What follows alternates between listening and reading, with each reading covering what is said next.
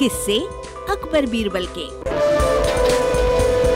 जंगल का देवता। एक दिन बादशाह अकबर के मन में आया कि क्यों न बीरबल को ही बुद्धू बनाया जाए। अपनी योजना पर अमल करते हुए उन्होंने एक ऐसा पिंजरा बनवाया जो पहली नज़र में बाहर से देखने पर कहीं से पिंजरे जैसा नहीं दिखता था। फिर बादशाह ने एक कश्मीरी सेब उस पिंजरे में रखवा दिया और वहीं पिंजरे के पास छिपकर बीरबल का इंतज़ार करने लगे। कुछ देर बाद बीरबल वहाँ पहुँचा। उसने सेब पड़ा देखा तो उसे उठाने के लिए हाथ बढ़ाया। जैसे ही हाथ सेब से छुआ कि पिंजरा बंद हो गया और बीरबल का हाथ उसमें फंस गया। तभी पर्दे के पीछे छिपे अकबर सामने आते हुए बोले, अरे, तुम हो बीरबल? मेरे महल से बहुत सी छोटी छोटी चीज़ें चोरी हो रही थी तो चोर को पकड़ने के लिए ही मैंने ये जाल बिछाया था। लेकिन तुम इसमें कैसे फंस गए? तुम पर तो मुझे पूरा विश्वास है कि तुम चोर नहीं हो सकते। लेकिन आगे से ऐसा न करना। फिर बादशाह मुस्कुराते हुए आगे बढ़ गए और पिंजरे से बीरबल का हाथ मुक्त करा दिया। तब बीरबल बोला, हुजूर, मैंने ये बढ़िया कश्मीरी सेब यहाँ पड़ा देखा तो उसे उठाने को आगे बढ़ा, इसमें गलत कुछ भी नहीं है। ये तो आदमी की फितरत है। सेब चुराने की मेरी कोई मंशा नहीं थी। तब बादशाह ने बीरबल से कहा कि जो कुछ भी हुआ है, उसे भूल जाएँ और सफ़ाई देने की कोई ज़रूरत नहीं है। लेकिन बीरबल बेहद शर्मिंदगी महसूस कर रहा था। ये वाक्य उसके दिलो दिमाग से निकल ही नहीं रहा था। बादशाह बीरबल की इस हालत का मज़ा लेने के लिए बीरबल से पूछते रहे, कहो बीरबल, पिंजरे में रखा सेब कैसा था? बादशाह के इन व्यंग्य बाणों को सुनकर बीरबल का दिल और भी छलनी हो जाता। वो सोचता रहता कि इस हालत में छुटकारा कैसे पाया जाए। आखिरकार उसे एक उपाय सूझ ही गया। एक दिन बादशाह का मन हुआ कि शिकार के लिए जंगल में जाया जाए। यूँ तो बीरबल भी अकबर के साथ जाया करता था, लेकिन उस दिन वो जानबूझकर गायब हो गया कि बादशाह को अकेले ही जाना पड़े। जंगल में शिकार की तलाश करते हुए अकबर काफ़ी भीतर तक सुनसान में चले गए।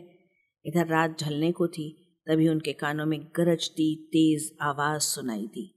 रुको, कौन हो तुम? घोड़े से नीचे उतरो, जल्दी! बादशाह ने पीछे मुड़कर देखा कि आवाज़ देने वाला कौन है। तो उन्हें एक बड़े पेड़ के नीचे शरीर पर शेर की खाल, लपेटे एक आदिवासी खड़ा दिखाई दिया। उसके हाथ में लाठी थी।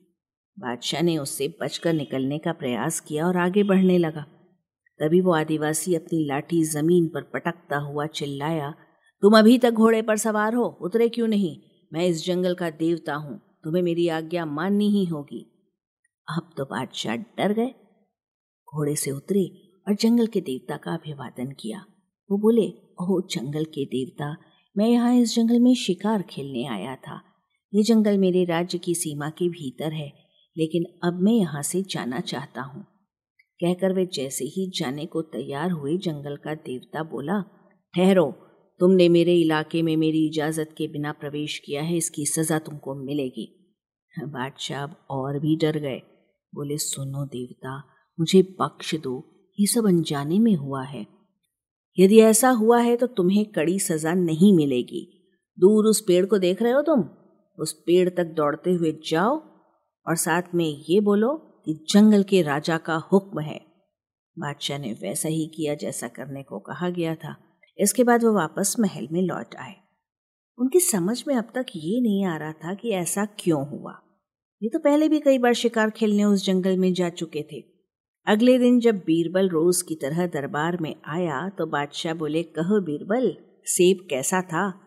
वैसा ही जैसा जंगल का देवता था, बीरबल ने तुरंत जवाब दिया। बादशाह हैरान रह गए कि बीरबल को कैसे पता चला कि बीती रात जंगल में उनके साथ क्या हुआ था। हैरानी भरे स्वर में अकबर बोले, बीरबल, तुम्हें जंगल के देवता के बारे में कैसे पता चला?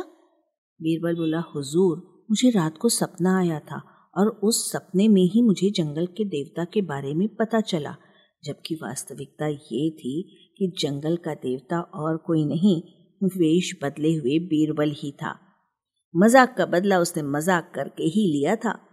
उस दिन से बादशाह ने बीरबल का मज़ाक बनाना छोड़ दिया।